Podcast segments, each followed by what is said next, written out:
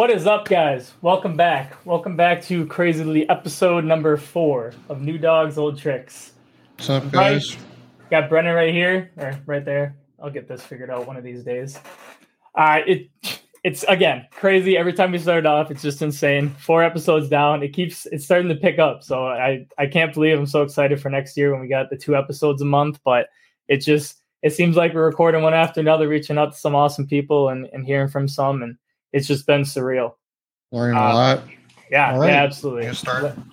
Learning a lot. It's been great, and just like on top of the surreal, just we're gonna thank thank our sponsor and everything, which is still crazy to say, and just even crazier updates to uh, today and the last couple days. So, I mean, first, absolutely, you guys have heard us talk to him. Finally got to listen to him on the podcast. So, hope you guys really enjoyed that. But Jeremy Sanders, Crew First Culture, go give him some love on either his you know website, get some merch from him, check out his podcast, go to any of his trainings, listen to hear him teach. I mean, he's a great guy, fantastic firefighter, awesome captain, just awesome guy to learn from. So I really hope you guys have have been showing him some love on there. When you're if you order anything from him, you over by him, don't be afraid to let him know that you know you came from us. I'm sure he'd love to hear that. It's been pretty cool. So that, that's just awesome. And one to the next. I mean, then you got Jobtown Graphics. So uh, this is just end of June that we're recording this one. It'll be uh, August when this one comes out, so we're yeah. getting getting a little ahead. But uh, you guys got to see the logo. We sent that out earlier this month. Finally got it finished up in the top right. Like I said, I'll get my directions down one of these days. But turned out amazing. Uh, he's done some awesome things. He's done some awesome logos. I hope some of you guys have checked them out, or you're thinking of checking them out to make some logos. He just sent us a bunch of stickers so we got some New Dogs Old Tricks podcast stickers. We've been handing these out. So he sent us a ton of these. So awesome. They look great. They yeah, look great. You guys know us. You run into us. Whatever. We're gonna try and have some of these on us to hand out. So they just quality of stuff is great. He's got all sorts of different merch. We'll be getting some coming down the down the pipe here, but just insane. Um, and then you know, last and third, just absolutely crazy. Taylortons. So we just talked to them today as well with the new logo and everything. And they're sending us some merch of our of their own. We're getting a tin. It sounds like some keychains. Uh, another street sign with their logo. Like just awesome stuff that they're sending us because they they really enjoy the podcast and uh, put a little put a little pressure on them. They're trying to convince Taylor, uh, the Taylor, to come on the podcast with us. We gotta get them on. Yeah, so a little bit of pressure. They have said as well. You know, if you're ordering some stuff from them, make sure you let them know that we sent you um, the bunch of other people in the shop there, firefighters there, that they said they're they're trying to to convince to come on and break out their shell to come come join us. So just awesome stuff, insane, crazy. Never would have thought that that'd be, especially episode four. Like I said, it's crazy we've done episode four episodes, but it's even crazier that it's only been four episodes. We get to talk about all this cool stuff already. So mm. just just awesome stuff. So without further ado, We've got an awesome guest on the podcast today. I got to learn from him, one of the IAFF's instructors uh, in the course here. He'll touch on that a little bit, I'm sure, when we get talking into it. But great guy coming all the way from Boston. I'll let him do all of his introduction with them. We got Kenny Hayes. Hey, how you doing, guys? What's up, Kenny? Doing, Kenny? Doing all right. Doing all right. All right, so like you heard, let's see hear a little introduction about yourself. You know, tell everybody, tell uh, tell us what you want to know. Okay. Um, again, Kenny Hayes. I'm currently a captain uh, been on the job in Boston for over 25 years now. Uh, in, in April, I hit my 25 year mark. I still haven't gotten my pin. Supposedly, we get pins at 25 years and 40 years. Uh, speaking of that, if I if my accent is a little too much, just tell me to slow down. Um, I get that a lot. You know, one of the nice things about teaching, you know, all over is you know people pick up on that accent pretty fast. Oh yeah, it's not phony, and I'm not, yeah. trying to, you know, but I do talk a little fast. So uh, yeah, I got on the job. I was appointed to a ladder company out of drill school. Um, so I spent nine years, my first nine years on a truck, ladder 15, which is downtown near pretty close to Fenway Park. So if you have visited Boston, more than likely, you know, you've seen it as like a tourist. It's uh, kind of a tourist trap firehouse. A lot of people popping in, thousands of people, you know, over a weekend. Uh, it's pretty busy area. Pretty yeah. busy. Um, I well, I'll backtrack a little bit. You know, uh, I'm also married, two beautiful daughters. I have a daughter who just finished her freshman year at college. She is a uh, going to start her second year at U Chicago in the fall. Uh, I have another daughter who is 16, who's going to be a junior in high school. and I've been married for almost 23 years. Wow. Yep. So I, I met my wife in the Navy. So she did six years in the Navy, and I did four years. And with that 10 years combined, neither one of us ever saw a ship. So it's yeah, so we did land duty for 10 years combined, both of us. So that's a little bit different. But uh, yeah. Yeah. So been on the job, like I said, over 25 years, and I'm currently the captain of Ladder 4. Um, lucky enough to get that spot back in January. So I've been there just about seven months. Awesome. Still, nice. still getting my feet wet there. And uh, yeah, it's an awesome spot. Awesome. That's great to hear. So yeah, I, it's that's awesome. It kind of gave me another question that I'll, I'll throw in there because you've obviously done a real good job of of managing your uh, fire life and family life as well. Because we'll get into and with asking some of your questions, but you've been instructing all over, so it'll be a, a good one to touch on. I think for for a lot of people to hear. But no, I mean, without further ado, we'll just start hitting as many of these questions as we can get. So we got our first one. Uh, you kind of talked a little bit about your history, but how did you end up in the fire service? So it I'm gonna be honest with you. I didn't grow up chasing fire trucks, and you know, I didn't I didn't volunteer at any small towns before. I um, you know, I typical you know childhood in the, in the city. I grew up right in the city. I grew up in a be- in a great neighborhood in the city. Um, tried college. Um, didn't uh, last more than one semester. Not that I wasn't a good student. It's just that I realized that uh, college wasn't for me. I was going to school down in Florida at a small college in St. Augustine, Flagler College. Uh, me and my buddy tried it out. We didn't even visit the school. We just decided to go to college in Florida. uh, and we both, again, we both lasted one semester. And um, it's kind of funny story. Is just after class one day, you know, I we got you know we got some financial help, but I you know my parents were still paying a bulk of it, and uh, it just didn't sit well with me that I was in school and possibly wasting money on something I really didn't really feel passionate about. Mm-hmm. So after class one day, I just started walking down Main Street in uh, St. Augustine and uh, just you know just kind of just killing time. And I ended up seeing a recruiting office, and it was all four branches. So I you know I popped my head in and I started looking at some Marine Corps uh, brochures, and next thing I know, I hear a knock behind me, and I turn around and there's a gentleman in a Navy uniform. And he says, Is there anything I can help you with? And I said, I'm just here to get some information on the Marines. He said, Well, they're at lunch right now. Uh, is there anything I can help you with? 20 minutes later, I signed up for the Navy.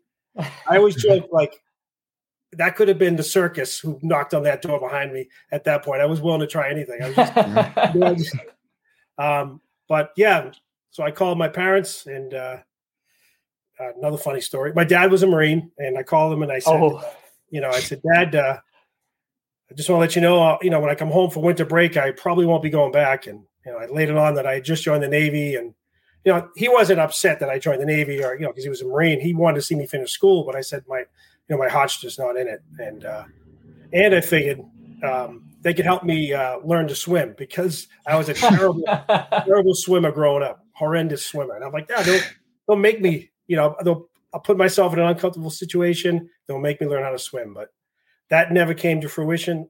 Yeah, I, I did feel, that. I did. That must have been why they didn't uh, put you on any of the boats. They kept you on land, huh? Yeah.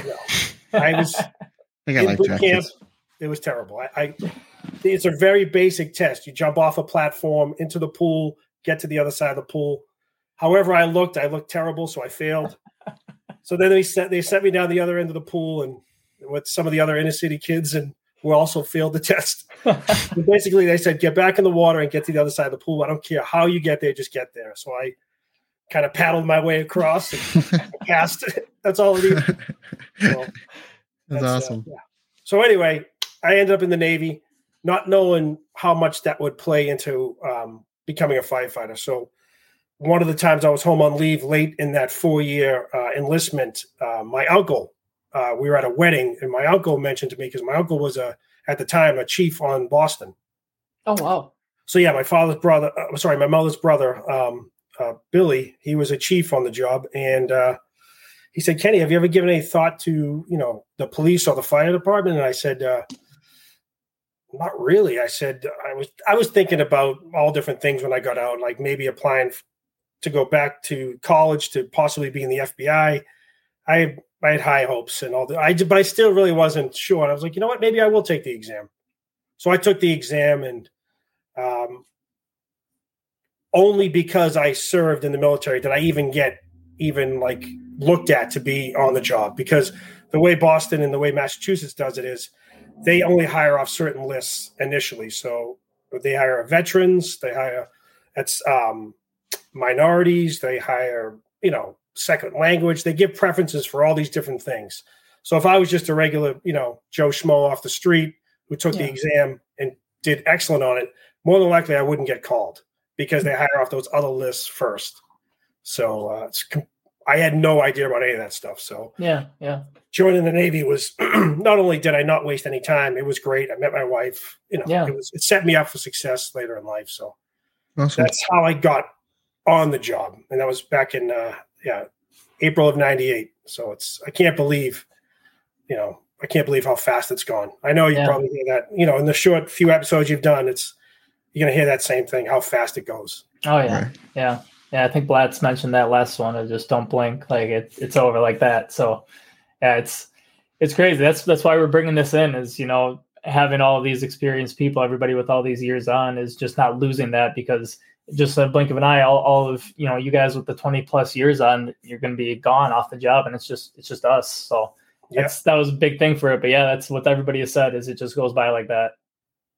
Yeah, it's it's crazy, and and when I did get on it, it was a different job. It was you know they were hiring guys probably when I say guys, you know, I, I did have um, female in my class, but yeah, um, they were hiring probably 25 every six months and compare that to nowadays where they hire 60 to 90 probably every six months, it's the turnover uh-huh. is incredible compared then yeah. to now. It was a much older department when I came on. Yeah, yeah, that's that's what everybody says as well. So it's crazy, but uh, I mean, perfectly tied into it. Our, our next question we got on here is: What did you do as a new firefighter to earn the respect of your crew? So, um, another thing, I guess there is some benefits to having an uncle on the job. So, yeah. um, the way you know out of drill school, I or out of you know the academy, we call it drill school, but uh, out of the academy, I was appointed to ladder 15. So in Boston, and maybe some other cities do the same, but basically you're not really uh, appointed to a house; you're appointed to an apparatus, whether it's an engine or a truck. Not usually a rescue company, but there were times over the last few, you know, the last 20 years that here and there one or two people would get appointed to a rescue company. You don't see it anymore at all, but you did you know, about 20 years ago, you did see that a couple mm-hmm. times. So I was um, sent to ladder 15. And when I got there, I was the youngest by 15 years. So uh, the next oldest guy was, I think he was, I was pretty young guy. I turned 24 in the academy. So just like you two, um, mm-hmm. I was, I was pretty young. And the next, you know, the guy, the ne- next guy to me was nearly 40 years old. So there's a big wow. gap. Yeah. Wow. Yeah. So it was uh, one of those places like you hear the cliche, like certain houses run themselves. It was kind of like that because there was so much experience um, in that house at that time. Um, there was a lot of reasons why it was older, which at the time I didn't understand. Um, but um, certain houses tended to have older guys kind of float that way for you know for reasons other than you know just the actual job itself. We had this system in the city where depending on the neighborhood you worked in, there were opportunities outside of work to do like a, a paid fire watch. And different neighborhoods mm-hmm. had a lot more paid fire watches. So guys, you know, hmm. to make it a few extra bucks, you know, on the side, tended to kind of, you know, uh, make their way to houses that were in those areas downtown that had a lot of fire watch potential. Now that's since changed, the whole city is even. Doesn't matter where you work; everybody gets equal opportunity to do a, a fire watch. Cool. Yeah, I can explain a little bit more about that too when we, you know, if we get into a little bit about the line of duty death we had. Yeah. How that, yeah. You know. um, so, yeah, uh, as far as earning respect, um, I think the the military background obviously helped big time. Not that I needed to grow up or anything, but you know, going from the military right into the academy really felt like seamless. Yeah. You know, I'd already kind of built up a little bit of mental fortitude, not just because of boot camp itself. Boot camp is not really difficult. It's just it's a mental game.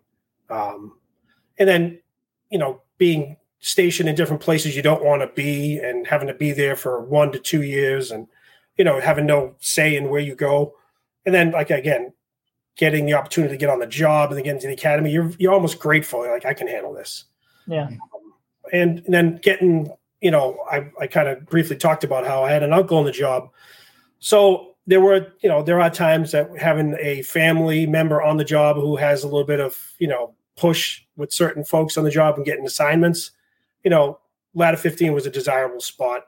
Um, it still is, you know, it's a little different now, but uh, ladder 15 was a great spot to get out of the academy because uh, a lot of times they kind of send you where they need to as far as firehouses go for manpower.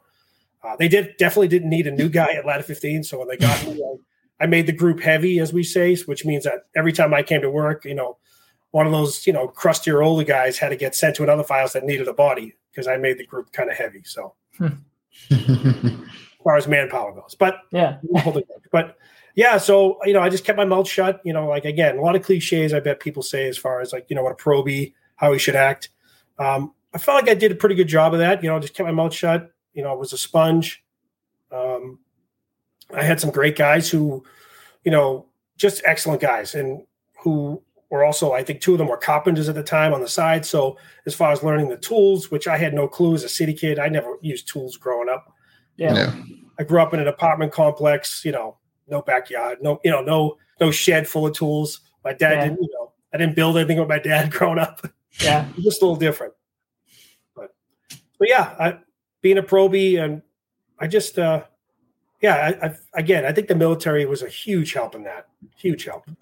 Yeah. It, and being the first new guy they had gotten in a while. So, yeah, the guy everybody was very welcoming, and it was it was a great spot to go right off the bat because you know very busy. And when I say busy, it's a lot. That's everything. That's the smells and bells, as we call it. You know, you're running all day. You yeah. know, investigating central station alarms, automatic alarms, local alarms. There was the subways. There was the you know there was the the, the trains. There was the you know we had our firehouse was kind of built up over a um, a freeway. So we had we had everything. We had the big city, you know, the high rises, elevators. Yeah. So we, you know, we were always averaging, you know, close to four thousand calls a year. You okay. know, Fifteen. Yeah, yeah, that's awesome. All right, so kind of fast forwarding, then we're going from one end to the other one. How do you now, as as a captain, how do you motivate your young firefighters as they walk in the door? So, again, again, you can probably hear a lot of cliches. I still I always, I have this little thing. Like I've been I've been kind of thinking about these things for a while, not with this podcast, but I've been trying to think of something when I when I teach. Like, like I I really never lost that probie mindset. I call it. Like I still act like a probie, and that includes like when I show up to a firehouse as the new captain. Like I keep my mouth shut. I act like a sponge for a little bit. I kind of take everything in, see who the players are. I already have an idea already of you know how the house you know is kind of set up and who's on what group you know, those are all things I, you know, I investigated before, kind of before I got it. Because when we put in for a company, let's say, you know, the beginning of the month, they put out 10 to 15 companies that are open for certain positions, whether it's a firefighter, lieutenant, or captain or chief. So you put in for it, you bid for it, and it's all based on your time and rank. So at the 15th of the month. So they put it out in the beginning, and by the 15th of the month at 5 p.m., all the papers are collected, and basically whoever has the highest paper for that, you know, the most time and rank for that certain spot, they get it. So I knew like late afternoon on the 15th that I got, you know, my spot. So I had a couple of weeks before I actually had to show up on the first of the next month. So yeah, that's when a lot of my, uh, you know, my homework was done. But I knew I knew this company already just from training, and that's honestly one of the best things about teaching on my job is the ability just to meet everybody because I was in a bubble for a long time. My little ladder 15, my first nine years, I was in a bubble, ladder 15, group four. Um, and I didn't think anything was better than that. I didn't go outside for anything. I was just, I hated to leave the firehouse. And I would do anything to not get sent to another firehouse because I loved ladder 15 so much. And yeah, there was a lot of company pride there, but I think it was also more because I was comfortable there and I was a bubble. So that's what that was kind of time when I realized it was time to kind of grow up. All right, time to get serious, time to start thinking about something different. And that's when I, you know, I started thinking about changing it up a little bit, trying a heavy rescue company, trying an engine, eventually starting to study. You know, so I know I'm going all over the place here, but yeah. No, that's no, yeah, good. That's, no, that's good. That's awesome. Yeah, I think keep, keeping that mindset is, is great. I mean, like down to even just the chores, like you know, you, you got to experience it very minimally, but our department is very unique where it's, you know, our one station um, yep. on track for 3,000. So, you know, supposed to be even, even busy. It'd be the first time that we'd hit that number, but, you know, we running a decent amount for a one station department, but then just the layout of it. So not having the, the truck assignments, basically it changes every day you walk in. I mean, you, you could be MPO on the ambulance, tailboard, driving the yep. truck. It just, if you have the cert, you get to do it. And, um, I think it just kind of adds to the everybody being the same because like you know our shift, our captain lieutenants, and every, every shift they're all participating in the chores, they're all doing everything like that. So I think that that does a lot is keeping that like you said probing mentality. It just it see it says a lot as the young guy. Mm-hmm. Absolutely. That's a good point. I see. I'm envious of the way you guys have done it. The way most departments do it. You're assigned to a house or a mm-hmm. station, mm-hmm. and you, you know you have to know everything. When I say I was in a bubble, it's like we had an engine across the you know across the bay engine 33 you know if someone had asked me can you get water out of that pump there was times when i couldn't because all i was i was assigned to ladder 15 i didn't care about the engine yeah. and if i worked on the engine you know an extra shift on the engine or anywhere in the city you know i was either stuck on the hydrant position or ideally luckily i'd be on the the pipe or the nozzle um, so you were never going to run the pump as a guy from a truck. It just yeah. wasn't going to happen. Yeah. But what I mean is, by being sent to a house, you would have learned all those positions. You would have rotated through all those. And I think there's a, a lot of benefit to that. And that's one of my regrets as a firefighter. I never tried an engine, uh, you know, really like a real like to get work as an mm-hmm. engine firefighter. You know, I did yeah. I did a lot of work on an engine as an officer, um, but not as that firefighter role. So there's some regrets, but I tried to make up for that throughout my career. And yeah, so. yeah, for sure. Uh, so next one that we got on here is kind of along the same lines. What do you think brings a crew together the best? Ooh, uh, well, a, a good call, and that's not always a fire. You know, um, just something that you know you immediately want to talk about. Not saying that like you know, like a uh, not like we want to correct something, but I think a call, a unique call, you know, is one of those things that can bring you together. Um, definitely a fire, a good fire. Um, we can't get enough of those. I know that. Um, you know, I've been chasing those just like you guys. I know it's like I, I'm on the busiest truck right now, hoping, you know, I have to put up with a lot of, you know, nuisance calls to hopefully get more fires, but still at this point in my career, I'm still kind of chasing that. that I still have that desire to, you know, to get yeah. work. Yeah. So hopefully, I, I, mean, I guess I wouldn't be on the show. None of these people would be on the show if they didn't, you know, love that part of the job. But it's not always a fire that can bring you together. Um, yep. Different calls, unique calls. Um, maybe even you work like through a blizzard, a unique shift. You know. Um, right. Then, of course, the camaraderie side. Um, I've only been at Ladder Four for, like I said, almost seven months, and I'm trying to instill uh, for my group at least you know, the um, I'm the captain of ladder four, but across the floor is engine 14, and they have a lieutenant. And we're basically a group of, you know, eight of us minimum on shift, and then we also have a chief in the house, and he has his driver. So there's ten of us at all times working on group one on ladder four. Um, so I try to instill quarterlies. So we have quarterly inspections that we're required to do. Mm-hmm. So I'm, I'm I'm trying to instill quarterlies and nights out. So quarterly nights out for all of us. So we, you know, we've been like I said in the seven months we've already done our first two quarterlies, so we're going to keep those on track. Yeah, uh, dinners, you know, dinner night out, a few drinks.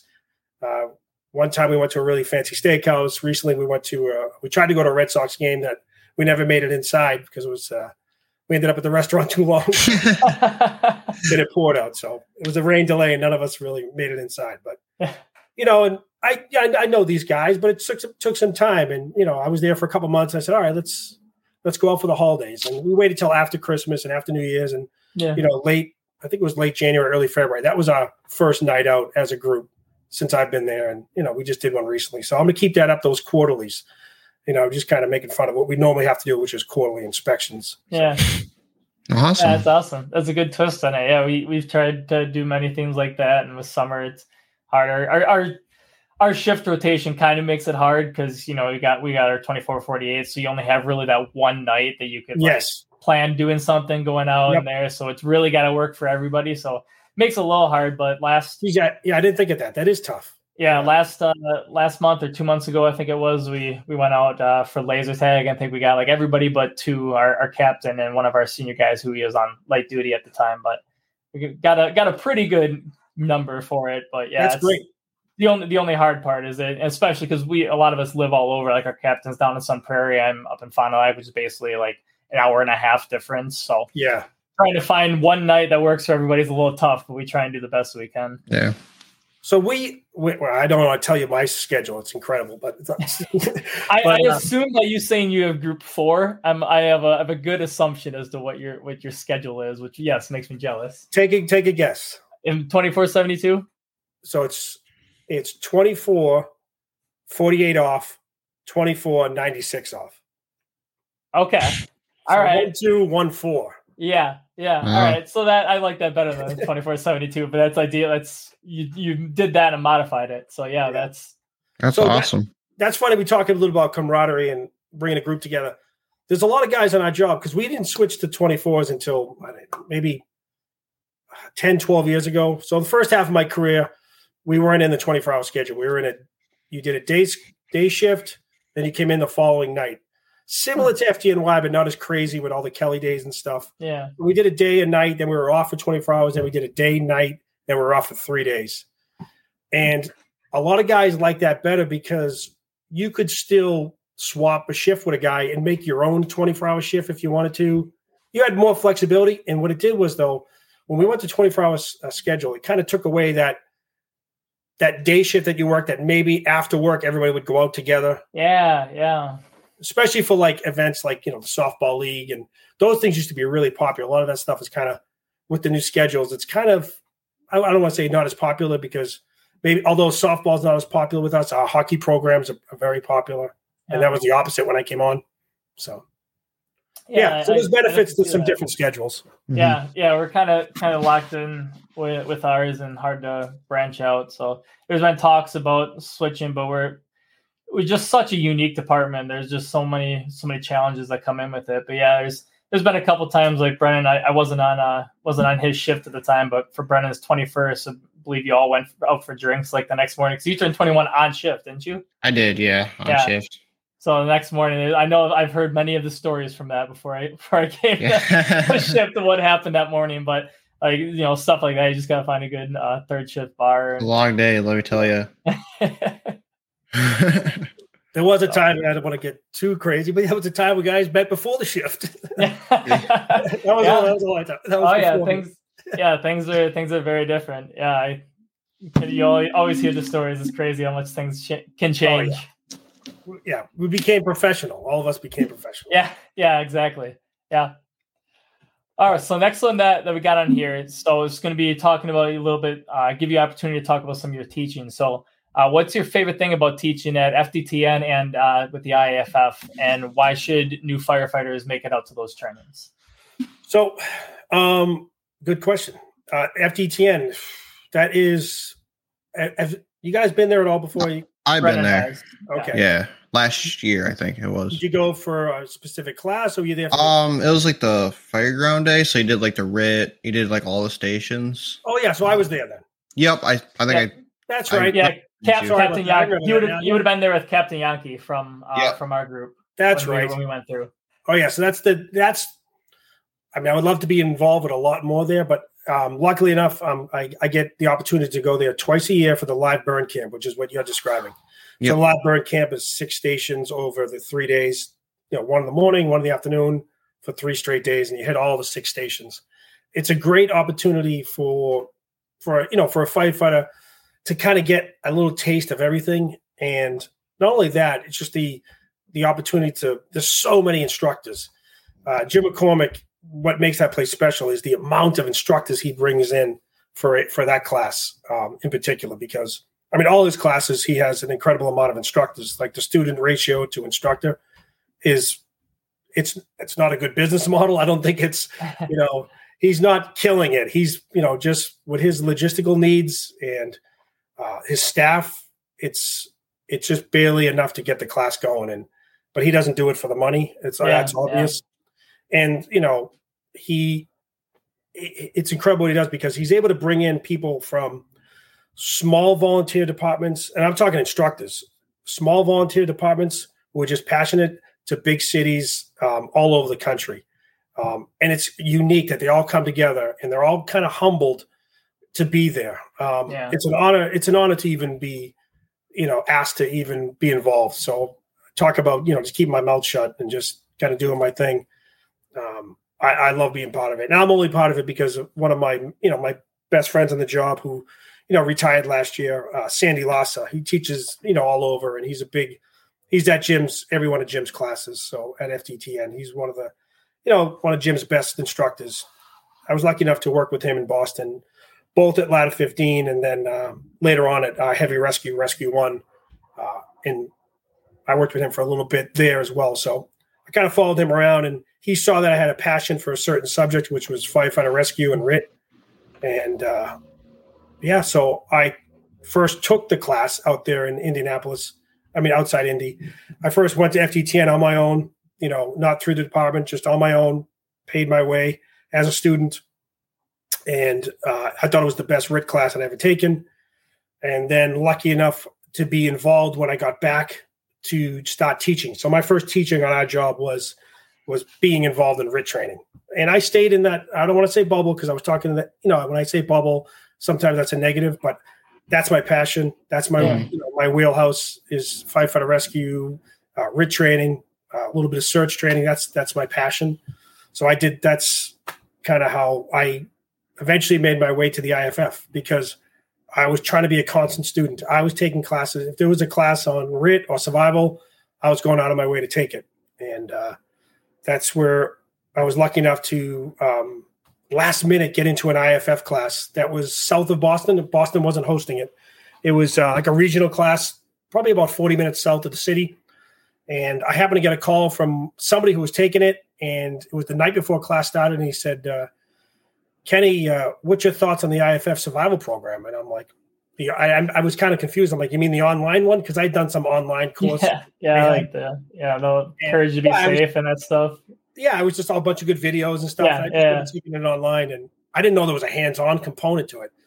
And I said, I've never taken it. And he says, Oh, I'm taking it tomorrow, and you know, maybe I can get you in the class. And I literally got in that class the night before, and it's just because of a random phone call uh, oh. from from a guy I knew. And then, uh, yeah, I took the the class like you guys did, and did my four days, met a lot of the good instructors, and then probably eight months later, I um, one of the instructors reached out to me and said, "Would you be interested in applying to be an instructor?"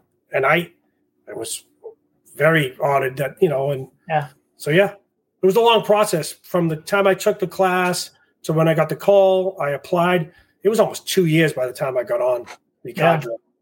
So yeah, it, it's as you guys know, you're both into the job. I mean, there's a reason why you're doing this because you guys want to learn. You want, you know, you're going to hear it a lot. Again, like the guests you bring on, they're all you know top notch guys, and they all know that you got to be a constant student. You you can't mm-hmm. be out there teaching, putting your face out there. Uh, you can't unless you you know you're continually trying to learn, and that's that's what I've tried to do, mm-hmm. and that continued at FDTN because you meet a whole new group of instructors. There's so many I have so many group um, good friends from the North Carolina area, Charlotte, Raleigh, uh, Goldsboro, all these different um, Wake Forest, all these great guys that teach at Jim's that I'll have lifelong friendships now with. Yeah. Uh, it's it's an incredible spot, and I happened to meet. Um, you know, we had our RIT station, and next door to us was the survival station that all the uh, the guys from the Charlotte area and uh, Asheville they ran that station. So they, they told me that they were basically building their props based on a class that they taught back in North Carolina. So hearing more and more about this class, um, I wanted to take it. So that was ended up being the most difficult class I'd ever taken.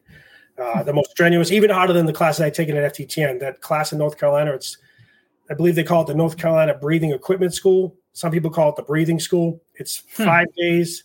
It's a roughly 50 hour course um, everything from a little bit of classroom to self survival to partner rescue to team rescue to multiple team rescues, all using real people with a little bit of mannequins mixed in, all under live fire conditions. It was like a hell week. And if I didn't go to Jim's to, you know, to teach and meet these fellas, I wouldn't have, you know, taken that class. And if I didn't take that class, I wouldn't have felt comfortable to apply to the IFF. Like there's all these things are all connected. Yeah. It's incredible by training the network you you create. Oh my god, yeah. Yeah, for sure. You guys will see it. You guys are you know you're trying to create your own network here, and, it, and it's it's awesome. Um, and that's you know if I go on my Facebook, I probably I probably have whatever a few thousand friends. I don't I'm not like I don't have 4,000 friends, but Yeah. it's all because of my networking. Whenever I take a class, like reach out to me. And I have had people reach out to me that I met briefly at a training who need a parking spot when they visit Boston and because parking in the city is terrible. you know, parking at, you know, any of the firehouses in the city. Like, or I, you know, I met a guy from this place or that place and I ask him questions about whatever. And Yeah. that's that's what I there are some a lot of benefits to social media other than just sharing images of your family and whatnot. But for me, it's a networking. I use Facebook just for like the people that I meet training and other classes that I want to take and following these, you know, these leadership guys that all you guys are familiar with. For sure. So Yeah, it's it's crazy. Just like you said, with just this network, and Brendan and I have been fortunate to go to a, a lot of a lot of trainings recently in our young career. And we sent off like uh, we're going to, to Michigan next month for a cadet thing. We're going to him and I are both going to into the job on a Wichita in Oh, August. yeah. So, and but just through like the people that we know that are on our department and then the just trainings locally around here and this like it's just been it's crazy. We talked about with jeremy how we were like starstruck to even talk to jeremy when he was out teaching with us so that we reached out on on facebook afterwards to to do that and that really you know it everybody's just wants to share and and be here and like nobody's you know too too good to, to talk to you or to, to network and to tell you and teach you what they know so it, it's crazy how much information is out there if you want to go get it Oh yeah, and the so many so like you said, you talked about into the job. I, I would love to go to that. My buddy Sandy, that lost that I was just talking about, he was one of the speakers last year at that. He said that was the best venue. Like the setup that they have, it was incredible. He said it was, Awesome. and he's you know he's done his little talks all over, and he said that was a, a pretty special one. So I have not made it up to that one yet. I do like the lecture series a lot. I like being a, a student, you know, as far as hands on goes too. But I love Yeah. like just listen. I love after action reports of near misses and maydays. That's you know that's still in my wheelhouse. Like I said, my bubble. But that's those are the kind of classes I love to take and kind of learning from other folks. Mhm. And that's Yeah. where the IFF. That's where, although the IFF hands-on portion, as you guys know, it's not the most difficult thing you've ever done. Um, but what I love about the IFF program is the instructor cadre that a lot of those guys were either directly involved in a line of duty death or at the scene.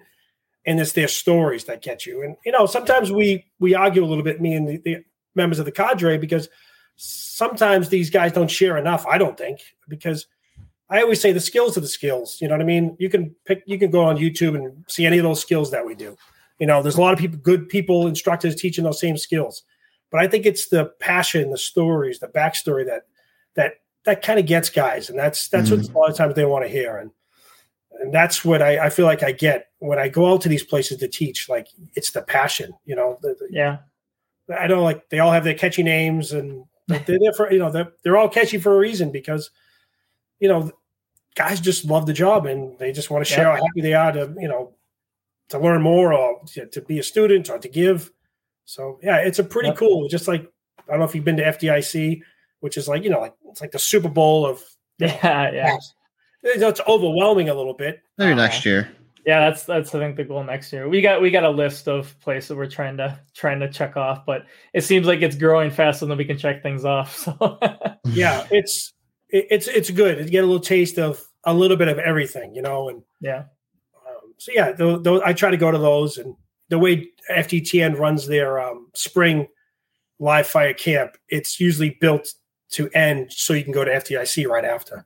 nice So I kind of that's my ticket to get there, you know, because Yeah. it's, it's it's tough to get to all these, you know, as you know. yeah Yeah, you guys are young guys. You both said you're buying a house. It's you know you get real responsibilities and you got kids. You add kids to the mix, and I'm I'm grateful and you know to be where I am in my life. Where you know my kids are a little bit older now, so Yeah. you know when I leave home, it's not the same as earlier in my career. yeah mm-hmm.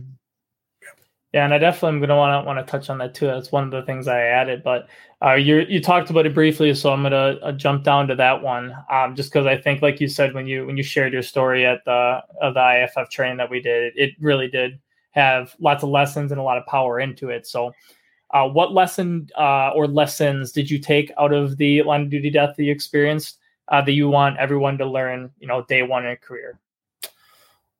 Well, the big thing from that is although I wasn't on the engine that day or the truck that day with those guys, you know, I worked. That's that was my house, you know, for over nine. Well, at that point, it was in my career. I I spent nine years there at that firehouse, and then I left to go to the heavy rescue for roughly three years, and then I made my way back to uh, ladder fifteen.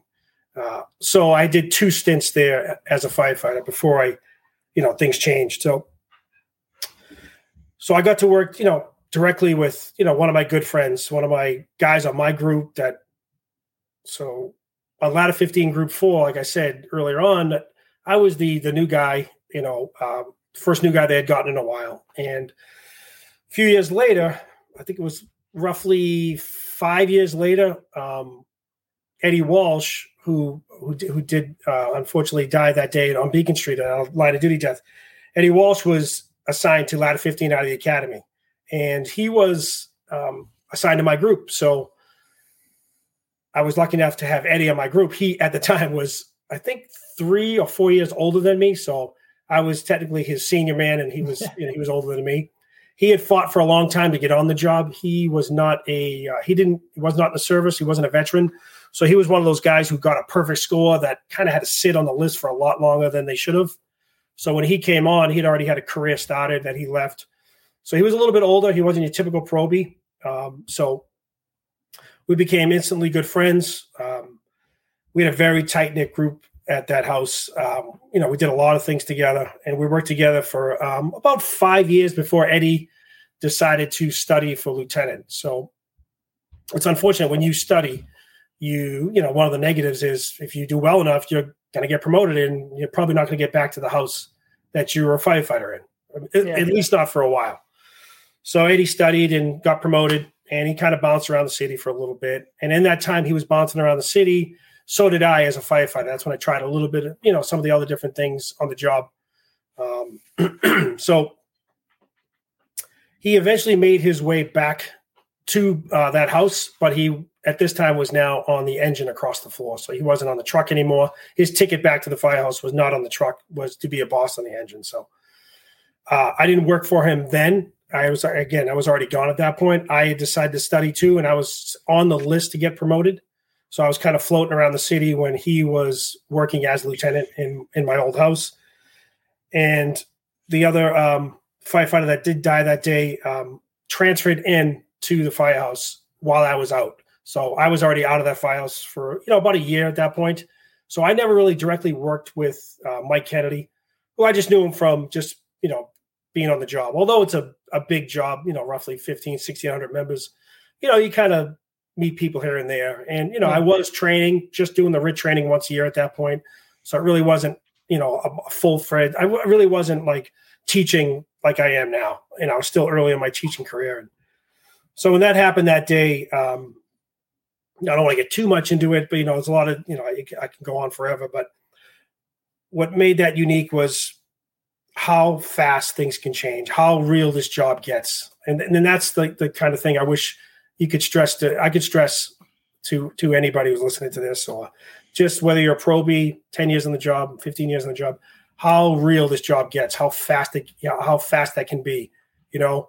Um, not saying that you know anybody took that incident lightly or not like a professional, but things happened that day that we may never see again. A perfect storm of just, I always say, a perfect storm of shit, uh, meaning the weather, um, the response times for companies that were out of service, um, the lineup on the the engine that day was just disjointed, all capable members, but it was just not your typical, you know, first in box alarm that we would have everybody kind of showing up at the same time, rushing to get to the spot. This was unique as far as delays with other calls being in at the same time, companies at the shop, like again, the weather, um, training. So it was just a bunch of perfect storm that was all like people say those dominoes start to fall, like all the Swiss cheese where everything's lining up. Um, and you know, our tactics were what they were at the time are a little different now. That was one of the things that big things that changed after that was how we, you know, some of our SOPs or SOGs needed to be updated. And of course, there are there is a lot of good that comes from something terrible like a tragedy like that. But anyway, so when that happened, um, I just happened to be at training that day. I was with another company, and uh, I was unsure who was working that day because Eddie he was just back to that firehouse for a month, and I really wasn't even sure what group he was on. Um, so I really was unsure who was working that day because we all kind of heard the Mayday come in at training, and people were kind of scrambling. Who's you know who was that? Who you know like whose voice was that? And you know, once it dawned on me who it was, it, it took a second to kind of like register because you know Eddie at the time, like I said, we've been friends for years. Our families knew each other. Um, it was it, it it was tough and then by the time I got to the scene, you know, and everything had already happened. He was still inside the building, but they had already pulled everybody out. Mike was pulled out uh, unconscious, and he was, you know, pronounced dead at the hospital. Eddie was still un- unaccounted for, but they had an idea of where he was. Um, I was able to be part, you know, of the procession when they did finally remove his body. And you know, it was it was just terrible. It was a long, long day. The weather was horrible for that time of year. It was late March, but it felt like like an early January day. It was so windy, so cold, so wet. Just an awful day from like morning until sunset. It was just an awful day. And uh, what kind of like brought it all home to me was the way we do it on our job to get promoted is like probably is on most places. You can't get promoted unless there's a position. So whether somebody retires or unfortunately dies, like like Eddie did, um, I was next in line to get promoted. So it just so happened to be that when Eddie perished, that was my job. And you always kind of remember who you got promoted for. I, you know, I got promoted to captain for this guy because he retired. But it's always usually a, you know, like not a terrible uh, a story, you know. But sometimes it is. So, you know, I that stuck with me for a long time. That like I, I was not going to take that lightly. Um, and that's kind of when my career like took a different tract. I was became already I was that guy who was into the job and into this RIT survival. It just went to another level. That's when I started traveling everywhere. That's when I got out of my bubble. That's when I finally decided to played more of a role on, on our job as far as like being involved more. Um, because after that happened, the city went through a mayoral change. We went through a new commissioner we got new apparatus, new gear, new SOGs. We had a whole different mindset. We really weren't the like the most highly trained job before that. We did our, you know, our basic training here and there at the academy, but it after the line of duty death um, in 2014, it went to a different level. It was the, so many people getting like the the turnover was incredible. Just the timing, like there's a lot of good that came out of it. Like I said, the apparatuses were all replaced. I mean, you're talking 34 firehouses, all new trucks, engines over a span of three to four years. All of that was, you know, changed. We had a mayor, uh, yeah, we had a mayor that was behind us. Our commissioner was a very progressive um, commissioner. Uh, new gear, everything, tactics. We had a new um, training tower built at our academy, and I happened to be the new lieutenant who was kind of just lucky enough to be involved in all of those things, whether it was, you know, the new gear that we were testing out. They needed instructors at the academy, and it all got, you know, but it's all because of that day that I, I like I said, I, I, dedicate, you know, my second half of my career, I, I've dedicated to Eddie because I wouldn't be doing any of these things if that day didn't happen. And I don't take it lightly that I was, you know, I was promoted for him. Yeah, well, that's that's very very real, very intense. I think you, you hit it right on the head. I mean, we hear it all the time in terms of that kind of not realizing how fast things can change, like the complacency that sets in, and just all sorts of different things. Whether it's like you know, oh, we don't get fires anymore, or we've been to you know, we talked uh, a lot in the IFF course about the fire alarms. This is your fifth time that you've been here, and you're not even suiting up at all. Like, yep. just I think that that can get lost, especially on in the lull spots. I mean, you guys bigger department and all the bigger departments, you, you get it a, a, little bit better in terms of that reminder constantly. Where maybe you go you go one shift little fire and you're like, oh damn, like this is this is crazy, and then you know us it, it can be months, but the, the fire's still fire. You know, and yep. that's that's what we always we always talk about and say is the people that say oh, that stuff only happens in a big city, like no, there you're in the bubble if that's what you're saying. Like you, that's it. It can happen anywhere. Yeah, we just we just have a lot of what we have is like um, you know I, that commission I was talking about who's since left who's you know um, that prior commission he should talk about the job he's like you know you have like I think every job has that like five to ten percent you know that just sucks. That you're never going to change. That you know that that's just who they who they are. And you know, five to ten percent doesn't sound like that much, but when you talk about a, a department with you know fifteen to sixteen hundred members, that's still a pretty good number. Mm-hmm. But uh, that's kind of funny because that's those are the guys. I that's my when I teach. I sure I like teaching recruits and probies, which I haven't done that in a while, but my passion now is the field. I love teaching the guys in the field. I love teaching the members that are on duty, who don't want to be at training, who aren't into it as much, who you know are disgruntled that they have, you know, that they even have to be there for to do this drill. Those are the guys that I like trying to win over. And you know, I'm, I'm not massaging their backs or anything, but you know, there's a little bit of that. You know, you, it's how you approach it, and ideally, it's with you know your personality and um, I, you know, I'm just not one of those guys who can be an, an asshole and but you know, I, I, I, guess I can be when I have to, but I haven't had to. Thank God I haven't had to. It's I just hopefully they just see the passion, and that's why I kind of stay in my wheelhouse too. Though, whether it's you know the RIT survival, and now my my new passion is new officer training. I love training new officers because I love passion. Pa- you know, trying to pass on the passion and how mm-hmm. being a constant student, you know, being a sponge, being the forever probie. That's yeah. Uh, so I've taken that and trying to steer it towards new officer training. But when I say like I love teaching, it's you know it's it's those subjects. You know what I mean? I'm not going to be teaching hydraulics or pump ops, so you know that won't be a good class. yeah, yeah, I think I think that's extremely important, and just getting that buy-in. I mean, it's what we we see all the time, and you, you see everywhere you go. I mean, I, I used to joke with with one of my buddies who I went to a couple trainings with, like you'd sit there, we'd go, it doesn't matter where you go in the country, you start sitting over a couple beers and you know, everybody airs airs their dirty laundry, talks about the stuff that they wish would be better. And you sit there listening, you're like, Are we on the same, same. department?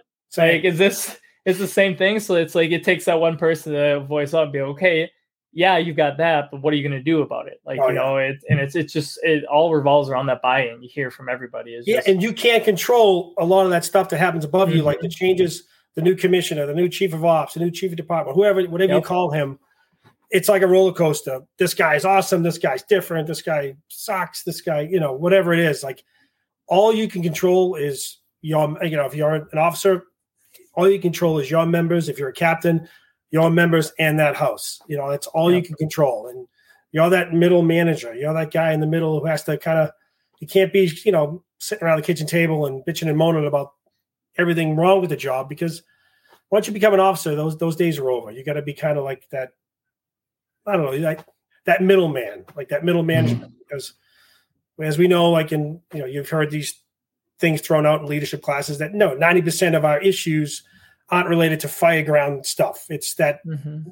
the firehouse, the administrative side of the job that you know gets mundane and gets tough, and that's where you have to deal with a lot of your issues. So yeah, I think it was uh, I think it was Corley Moore when we were uh, Oshkosh. So yeah, you want to come back to Wisconsin? I'll throw this out for them. Sawdust City. Uh, they had their first year of training this year. It was it was cool. Yeah, I, I, I follow all those little. I'd love to go, get to these. I'd love to see who's yeah. teaching. And, yeah, know. it sounds like they want to be bigger and better next year. So it's great. But uh, Corley Moore was there and, and talking, and uh, he was you mentioned the fact of like I think this goes kind of, especially what you were saying about finding the good in like those tragedies, but on a on a lesser scale, like always trying to find the lesson. I mean, he talked about he, he's obviously did his nine hours of leadership, so he's talking about leaders and how in throughout his career, some of the people that he's learned the most from has been the bad leaders that he's had.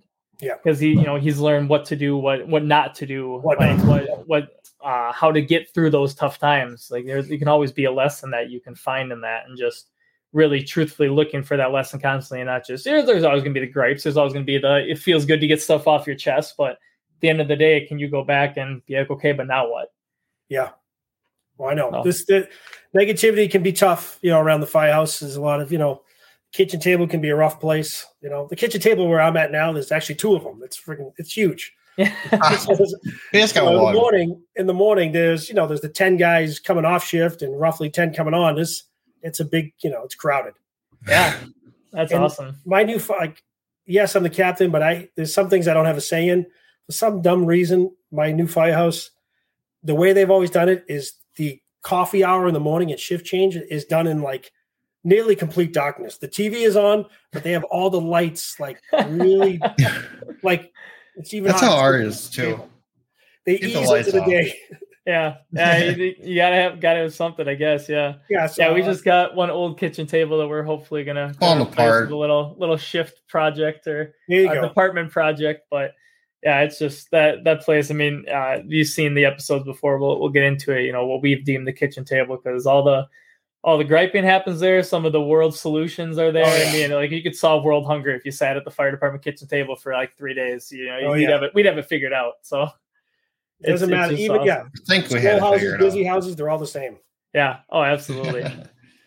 so, uh, been touching on everything there, but uh, this next one that we have is what characteristics do you look for in a new recruit? So you say you aren't teaching as much new recruits nowadays, but uh, no, so, when you get somebody on, what are you looking for? Yeah, so I in Boston, there's only um, as far as like new recruits, there's only one captain, you know, in training, and he's down the academy as like the drill master, um, which is you know something I wouldn't mind doing someday. But yeah, that's another topic. But uh, so as far as lieutenant go, that's where a lot of the the the um, the options to teach recruits in the academy is the lieutenant position. It's a great spot for a new lieutenant to get assigned to the academy because not only do you relearn the whole job, but you have a you know you have a direct influence on the probies and uh, and I, like I said earlier, teaching probies. You know, I, am not saying a monkey could do it, but you know, they'll listen to anything. They don't know yeah. anything, so yeah. Um, you tell them the sky is orange, and they'll believe yeah. you. I but it's a great spot for a new instructor. Never mind yeah. just a new lieutenant, but it's a great spot to kind of get your feet wet.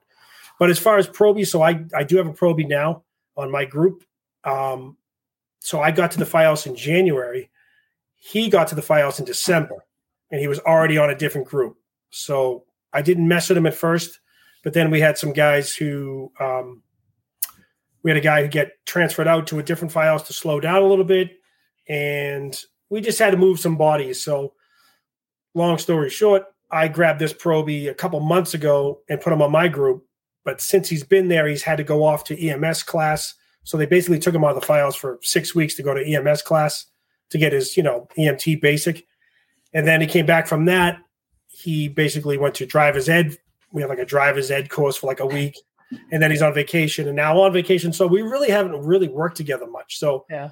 I'm excited to get back. Like I'm basically looking at mid July as like he's like a new probie. He's like just first day in the files again because he's had so much time away.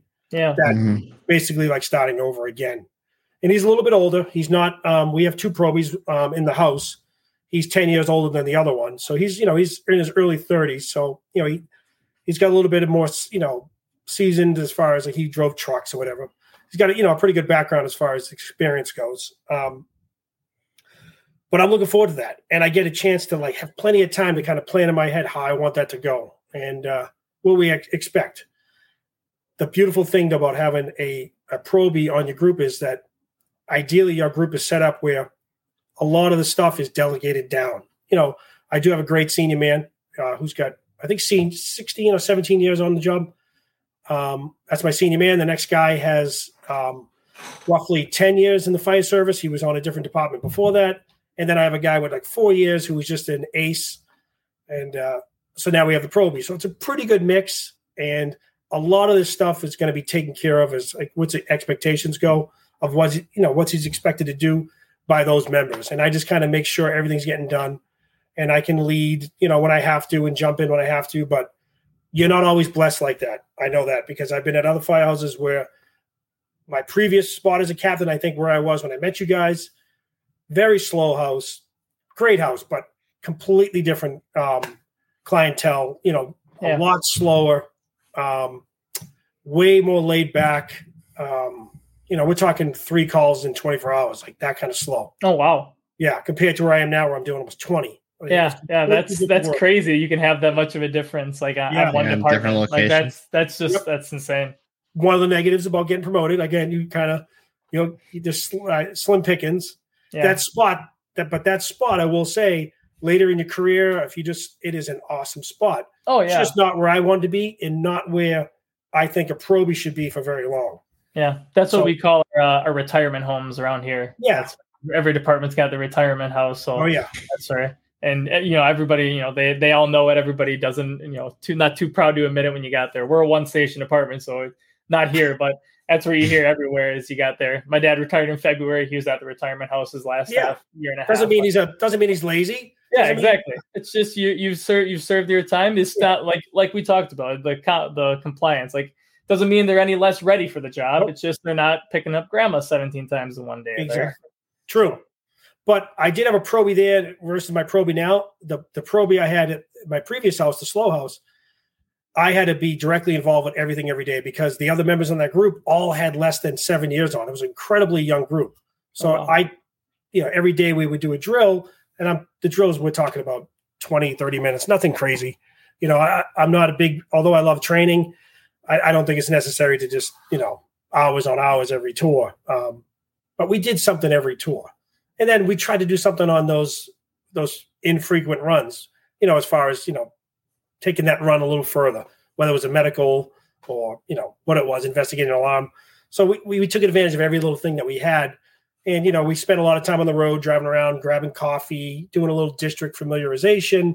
You know, that's all training without really feeling like you're training. You know what I mean? Just yeah. kind of everybody's talking and kind of contributing. So, you know, that house, I definitely had to be more directly involved versus now. It's a little bit more, it's nice having those guys below me that they're the ones who are cutting open roofs and stuff. And those are the guys who have been forcing doors. They've been at that, you know, ladder four for a little bit now. So I'm going to rely on them a little bit more at this house. And then I'll step in as needed. Yeah. Mm-hmm. Yeah, that's awesome. So I guess, you know, we, we kind of gave some long, long winded uh, workarounds for it, but what, if you had to pick like one characteristic of that you really look for like when you see it when you're in the probie school when you got one in like what's the one that gets you going the most and most excited for that young firefighter I kind of touched on it earlier, and I feel like that that mindset, that just that probie mindset, like not losing that spark. Like, mm-hmm. yes, keeping your mouth shut, asking the right questions, not just asking stuff to ask it, not being a pain mm-hmm. in the ass, but like you could tell, you could see the passion in their face. You guys know it. Like, yeah. you guys both seem like you would be those guys. You know what I mean? You're obviously into the job, but you're not. But you're not strange weirdos. You know, yeah. Our, our, captain, I think our captain would uh, argue on the pain in the ass part, or especially uh, Brennan. I think we're a big pain in the ass. we got, we got, you know, we're, we're a little bit slower. We have our uh, our shift camaraderie ways of picking on each other. So Brennan gets the brunt of it a lot, or our captain, but it's all it's all in good fun. So yeah, it was yeah. it was funny there. But yes, yeah, you know, as, as are you guys on the same group together? Yeah, yeah, we're on, on the same ship. We just got awesome. off this morning, so oh, yeah, awesome. it's, it's definitely definitely neat. But yeah, we got we got a kind of uniqueness in our probies in terms of how they're treated. Um, like, I mean, they they for like you you experience how we talked about it's unique. Everybody drives, everybody does everything. Like they kind of have to be a part of everything immediately. So like we there's still your your little hazing that's not hazing that happens, and you know you get everyone that that shows up and and keeps their mouth shut, does their does their job in there. But definitely, as soon as four o'clock hits, our, our after hours, like everybody's in we make sure everybody's in the recliners we're all all relaxed and we're all just picking on each other and, and oh, enjoying yeah. that so i would think it was just funny i saw brendan smile as well when you talk about not being a pain in the ass thinking about the what we what we put our captain and brendan through well, uh, yeah that, that's but that's good i can already tell all you guys get along you know oh, I mean? yeah. the worst thing you could do is have you know a firehouse where there's one guy in the patrol desk one guy by himself in the kitchen one guy in the bedroom one guy in the office like that's mm-hmm that's not what you don't want. And luckily, the last two houses I've been at, you know, even though it was a slow house, everybody was out front. It was a very busy area where people were the people watching was insane. So you know, everybody was out front. The camaraderie was great. But this one particular probie that I had there, you know, like, and it wasn't just for show. There could be different times where I'd walk by the patrol desk, and this kid was always in the maps, always mm-hmm. looking at his routes, um, just always doing the right, always picking up a broom at the right time. Yeah just like and I noticed this, and then I pulled him aside because I felt bad. Like I get attached to the, you know, like you get attached to the guys, you know, and I didn't want to leave them just because you know they did something wrong. When I put in for ladder four and left engine eight, it wasn't because I, I didn't want to work with those guys anymore. Ideally, I wish I could have took them all with me. Um, but they were happy there. But this one particular kid, this Proby, um, he had just finished his year. His year was up, and uh, I said, "Listen, this is a great house, you know, but you don't belong here, you know." And he like didn't want to come out and say that initially to me, but he had been thinking about that for a while. He's like, "Oh, I'm glad you said that." He's like, "I do love it here, but I just want to be busy and blah blah blah blah." So I, I, I tried to do everything on my power, like through different captains that I know, to like, hey, we got to get this kid a, a good spot. So if he puts in for your company and he's second or third on the list, would you be willing to take him? And I, you know, I tried to do my best to vouch for him, and, mm-hmm. and that's what happened. You know, he got a you know very busy engine. He's going to get a lot more opportunities to go to fires and a lot yeah. more opportunities to go to elevator calls and this and that trolley incidents. So that kid's, you know, I'm at ladder four and I see him every now and then because our districts kind of abut each other. So I'm I'm happy for him. Yeah. And I really don't know this this kid that I have now uh, very well because with again we've had this schedule where I haven't been able to work with him yeah. much. But, you know, come mid July, I'm looking to you know do that same thing. Yeah. You, you just brushed over it, and I feel like I got to touch on it because you know it, it's something unique to Boston. I, I've had my my aunt used to live there, so I got to go down there quite a few times, but or over there technically, I guess it is down. But um, trolley incidents. What what are you referring to by that? Like, how, what kind of how many how often do you get uh, incidents, accidents, whatever it be with those trials. Like to me, that's just I'm just curious now. Since yeah, um, that's nothing that we would ever deal with. Right. So certain part of the city has, um, you know, we have a subway system, you know, and we have our bus system, but then we also have a trolley system that, you know, not like a little bit like San Francisco, what they have on the outside. You know, they, yeah. they're connected to wires above, and they kind of they're just basically an above ground subway, but yeah. the cars are a little bit different looking. The subway car, the uh, trolley cars and this they happen to go right in front of uh, certain firehouses. And the one that I that kid got a chance to go to, um, that's where his house is. So they definitely deal with them. Like there's guys in our job who've never had a trolley incident, but then there's other guys who you know maybe once every couple weeks they're having somebody whose foot gets run over or a bike gets oh, hit or a derailment or you know someone's pinned underneath. So yeah, uh, so unless you're on a heavy rescue or one of those firehouses right there, you know it's pretty unique as far as you know yeah. a run or a call. Like just yeah, to those certain sure. areas. Yeah. Yeah, it's just it's easy to say it's so casually. I was like, it's just it's you know hilarious. Like you said, there's very few places where you would ever run into something like that. So it's just kind of kind of cool to hear the things that would happen there, what yeah. that actually entails. So, but no different than like a guy who works downtown versus a guy who works in one of our neighborhoods. The guy in the neighborhood might not do it, might do one elevator call a year. Another guy might do five a shift. Mm-hmm. You know, if you're downtown, you know. So yeah, yeah, it's crazy. Uh, this next one that we got down here, uh, you were talking about how one of your new passions is um, teaching those new officers. So, kind of perfect question for that.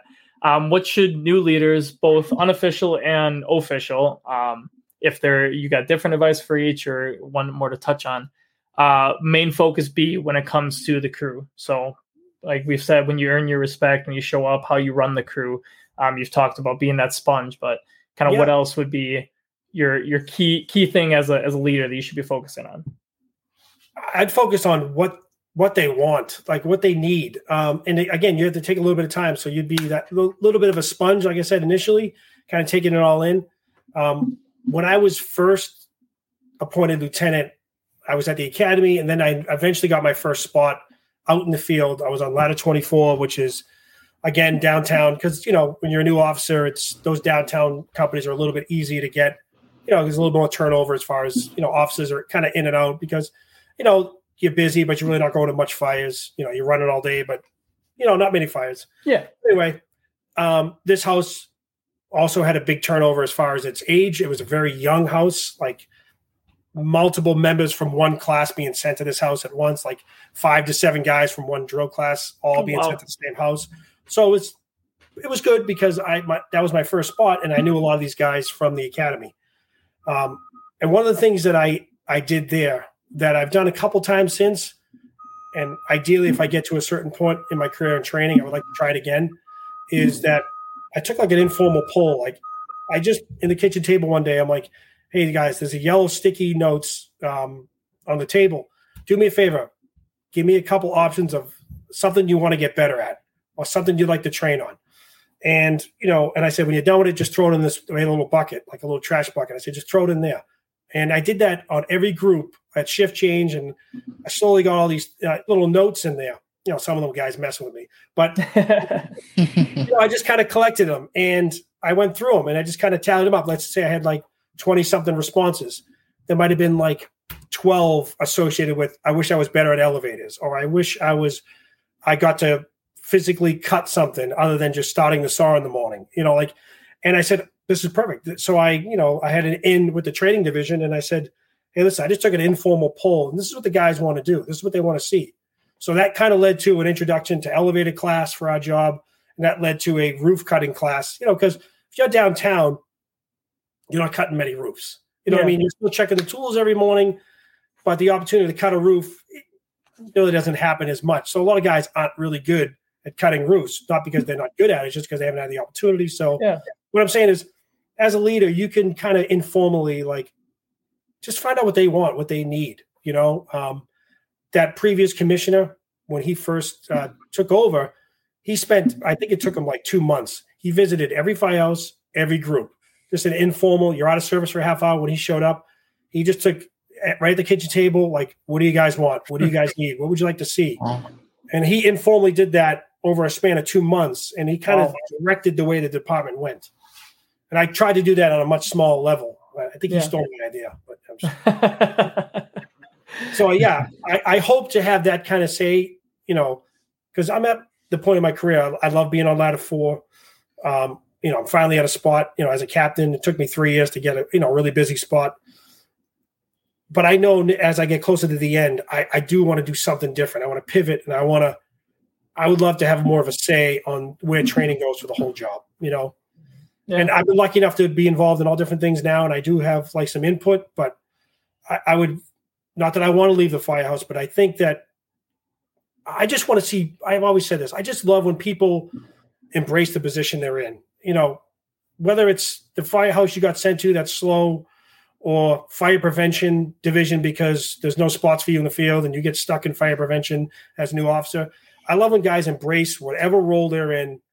And I love seeing guys actually want to be in that position rather than just, you know, it's great to make the best of it, of course. But I want to see, I love when guys put in for stuff that they really want to do. And sometimes it's not in the field. You can have a huge impact, I think, if you have the right guys in the right spots at that admin level, you know, who have a direct impact with tactics, equipment, things of that nature. Yeah. They gotta be passionate about it. Yeah. Mm-hmm. Yeah.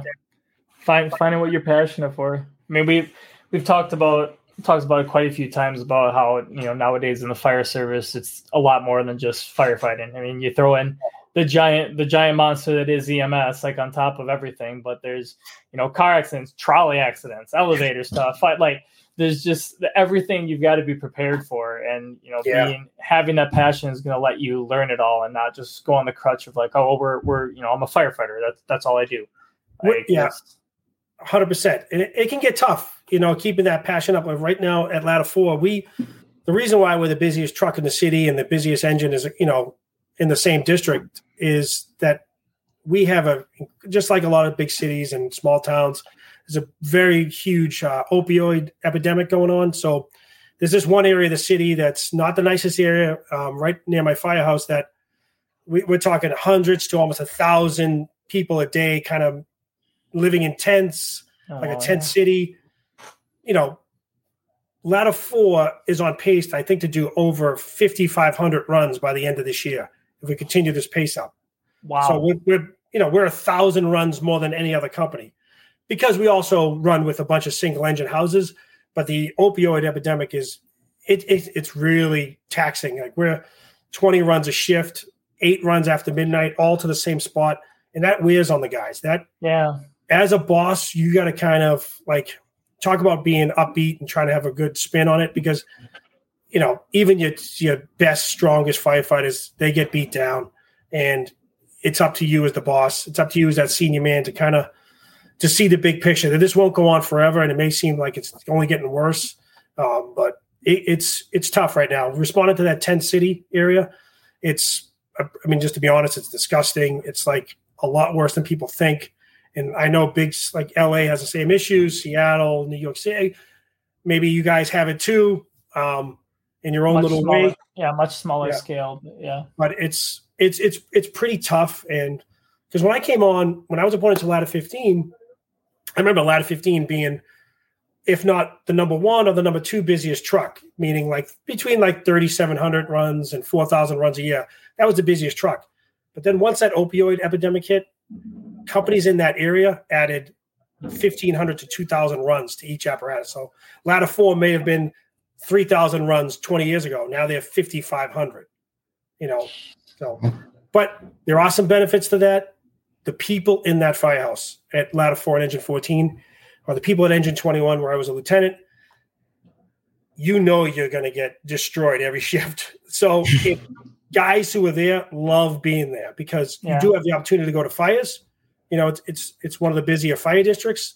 So there are obviously benefits to being there. Yeah, but you, to- you got to put up with a lot. You do. Yeah, yeah. it's. I mean, you know, we. I think we we mention it every single podcast, but that's one of the nice things about like our department is, you know, not like I said, not to that scale. Um, but we've talked about how many calls we run, but you just see so many places where you get burnt out, and especially like around here in in the Wisconsin area, there's a lot of departments where like it's it's a promotion basically each time. So like you start on as a medic and you're on the ambo and you're on the ambo every single shift you come in, and like yeah, if a fire comes in, you know, you probably got a pack on the ambo. You get to actually go be a firefighter if you pick up some overtime or whatever. Yep. But for the most part, like you're always on that, and then I think that just leads to such burnout and such lack of like compassion for that because Yeah.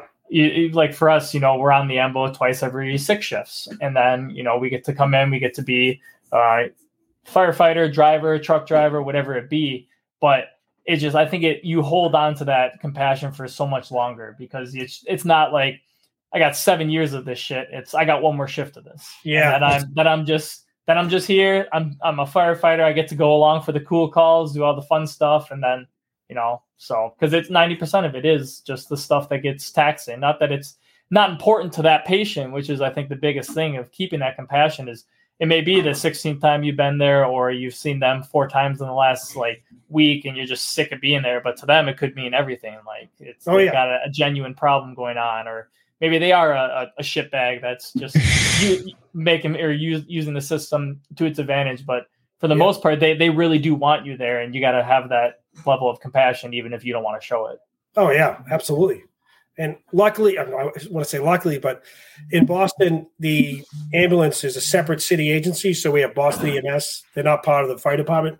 yeah So we go on, when we go on a medical call, we get to oh the, ambulance is here. All right, we're all set. yeah And we're kind of spoiled in that way. Um, but though what those guys see on a daily basis right now, and a lot of those ambulance services across the country, where that's all they do, man, they Yeah. they're the real hero. I mean, that is that's some tough work. Yeah. Yeah brent brent and i both worked private in in milwaukee.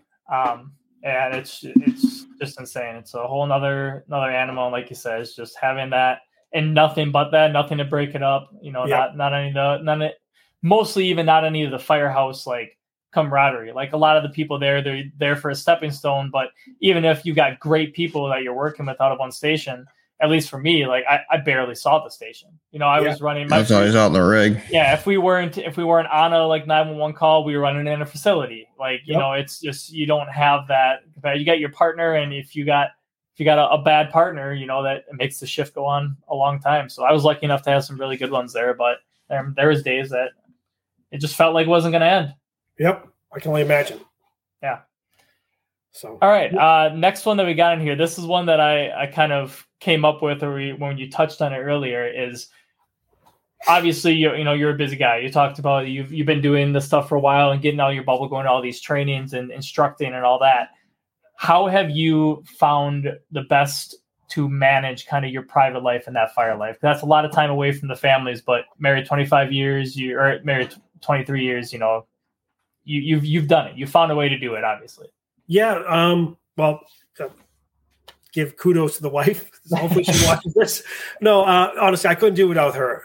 I mean, she's she's she does everything. Um, you know, this I'm in the basement right now, and she when I'm at work, she's painting this whole basement. She installed like laminate floor by herself in three in three different rooms while I was at away a couple weeks ago.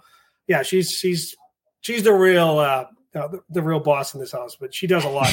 um, but you know, I, I, get. I think I told you. I you know I grew up in the city. was born and raised in the city, but now we live in a little bit of the sticks. We're in the boonies a little bit, and we did that because she was able to, when we decided to have children, kind of give up her career and you know become a full time mom. And so she's able to be home with the kids. So we're not relying on her to work a full time job. So that gives me a little bit of flexibility, especially as the kids have gotten older, to kind of get away and teach as much as I can. Um, and you know that has a lot to do with it. Is you know her commitment to the children initially has led to me being able to teach now. You know, yeah. so that's the, the the trade off. I don't mind driving a long commute because it enabled us to so she didn't have to work. You know, obviously, the further you get away from the city, the more affordable it is. So that works yeah. for us. Guys I work with think I'm nuts that I live that far away, but whatever. I mean, it worked for how, us. How far away do you live? Just out of curiosity. What I mean, it's over an hour, but with traffic in the city, if I teach a class during the day, it could take me three hours to get home. So, oh wow, yeah. So yeah, uh, it's not necessarily you know un, unheard of around here. You got some people that uh, do stuff like that. I mean, like going back to my private life, I know there was two people that worked down in Milwaukee with me that lived up in the Green Bay area. So like when they came down, that was like two and a half hours, and you know they'd come down in snowstorms and stuff, and it would take them three four hours, and to come down to Milwaukee work a private ambulance where you're running nonstop and then have to go back. Like it's just it, it's crazy. But yeah. a lot of them had that exact same reasoning of it was you know best for their family or where their their significant other wanted to be, and it's just so making finding that trade off and making that is I think yeah you, you yeah, and, and I like the I don't mind the I like being I like the long ride. I like listening to sports talk. I like having my coffee. I like kind of mentally getting ready to, for work, yep. and you know I try to do all my uh, my thinking and you know getting ready for the day. Yeah. I, I, I touch on it every now and then when I teach too. That that's that's my part of my size up, like just getting mentally ready for the day. Like I, you would not believe like how much you can get done just those long commutes. You know, if you take advantage of it. You know, yeah. whether it's podcasts, I listen to a lot of podcasts, and uh, most of them when I'm driving or if I go for walks because I'm, I'm a middle aged man now, so I go for walks. I do too. Yeah. Yeah. No, that's yeah, I got a 25 minute drive and that's what I've always said is my favorite is having that, you know, that little bit of time to separate work from from yep. Uh, life. So oh, yeah, but that's you you figured it out. You you did that, so I want to make sure we, we touched on that because yeah, mm-hmm. like give you a chance to to give credit where credit's due. It's awesome yep. to hear, but you know, very very busy man and very successful family and happy family. So it's great Thanks, to hear. Bro. Yep, and it's all honestly, it's all because of the, of the wife. Her being her ability to stay home with the kids and stay on top of them throughout school, and you know, my oldest was, you know, they're both very good students, but my oldest was lucky enough to get a scholarship, you know, to a you know a very prestigious school. And yeah. that's honestly, if my wife wasn't home throughout their childhood, not saying that wouldn't have happened, but it would have been a lot harder, you know. Yeah, she doesn't take her eye off the eight ball, and she's you know she's not a helicopter mom, but she's she's she's awesome at what she does. And you know, we're one for one so far. We got one more on the way to get to college in a couple years, so we'll see how that goes. Yeah, you go. Hopefully, they, they take after after her, not not your uh, college oh, stint, yeah. right? we'll see. Well, yeah, so that that kind of concludes our, our main questions that we got there. So then we got you know the two hard ones um, that are coming from every guest. So uh, if you if you watch them or whatever, we kind of explain each time. We've got our last two questions that we have are the one that's asked from the previous guest. So he w- didn't ask it on the podcast; he had to come up with it uh, afterwards. Got a little stumped a little bit, but we got that one, and then we'll follow up with uh, you asking a question for the next guest. So, question that Blatz from our last episode had is: if you could change one thing in the fire service, what would it be?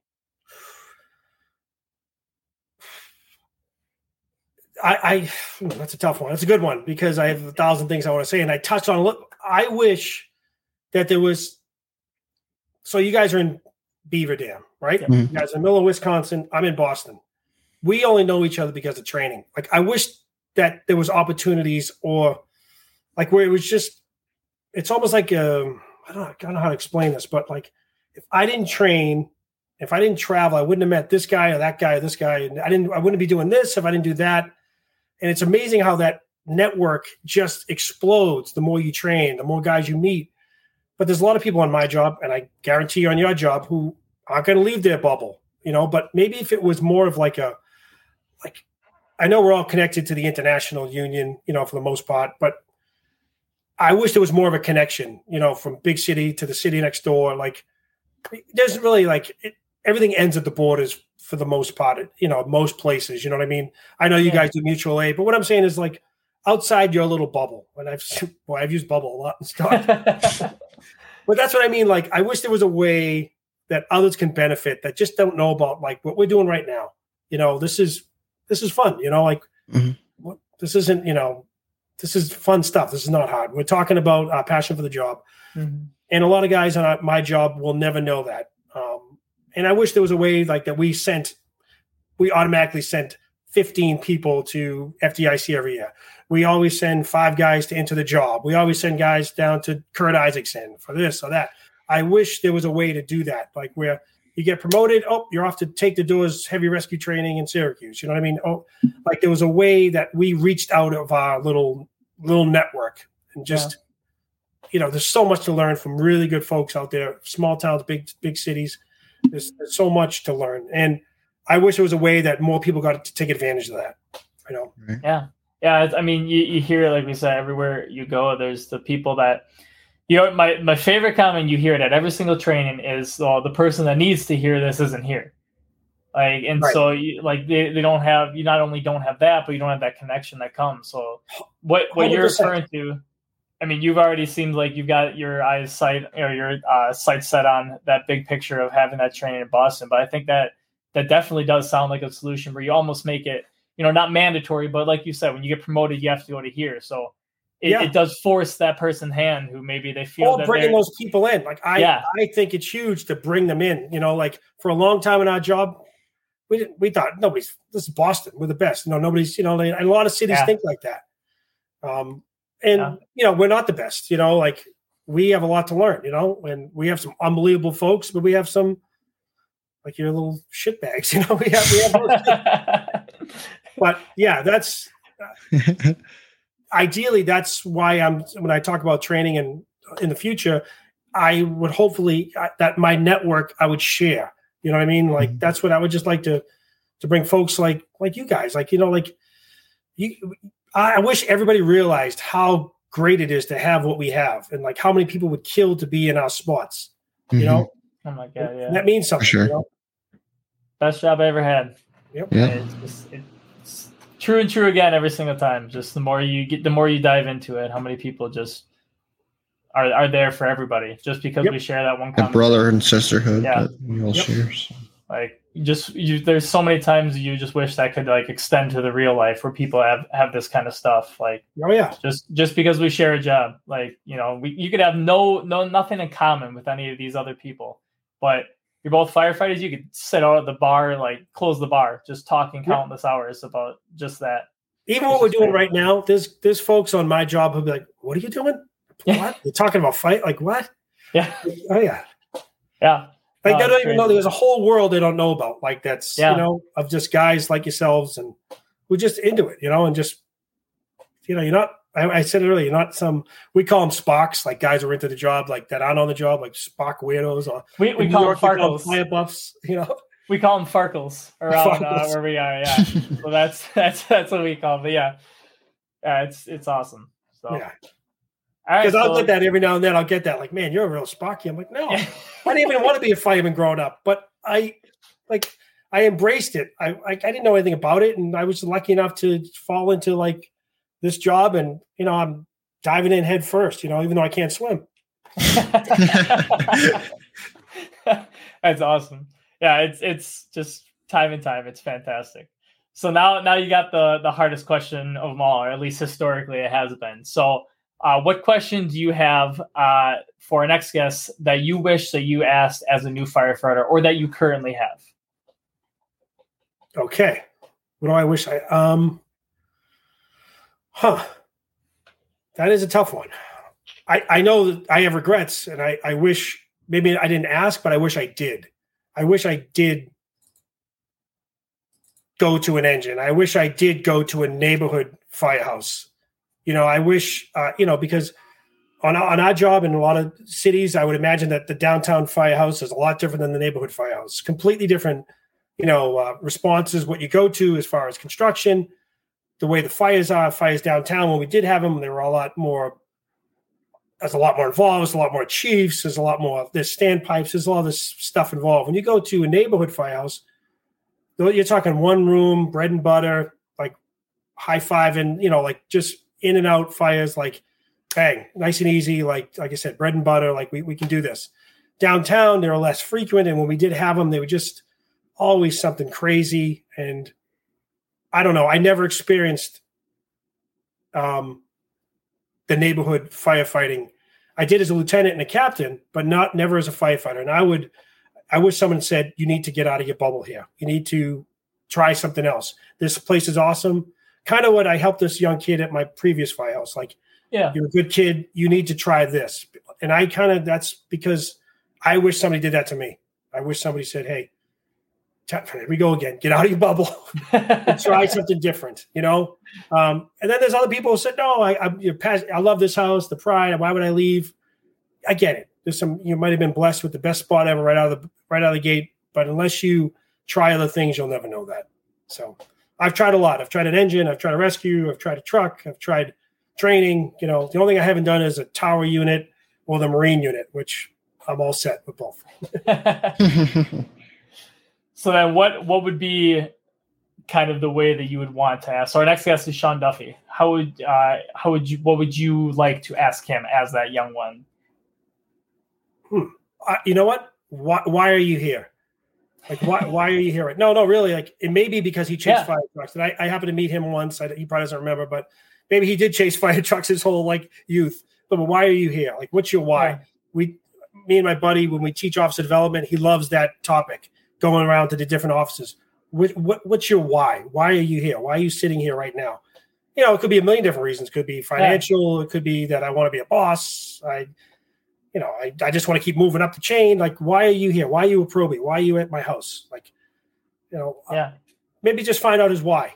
You know, yeah. I, I, was I was laughing because that was uh, Jeremy Sanders, our first guest. That was his question for Blatz was uh, why why are you here?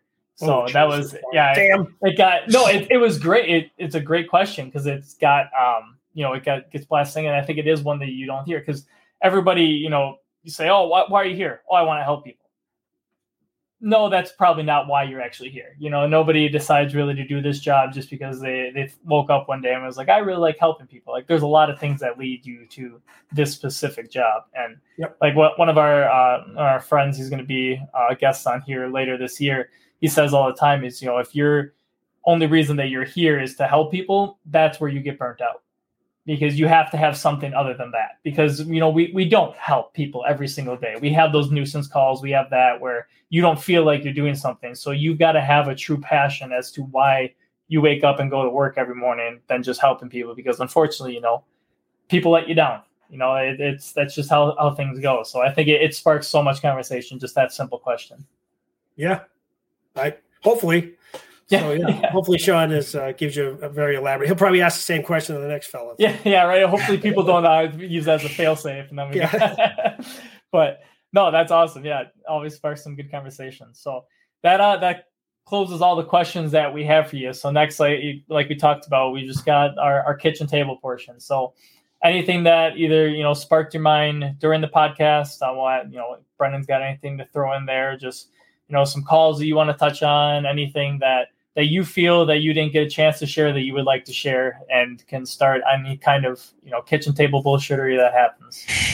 So um yeah i feel like i was all over the place so yeah i may have touched on a little bit of everything and just not the best order but uh no yeah um i i would suggest that you guys um keep keep pushing this out there. There's probably still a lot of people who don't know about it.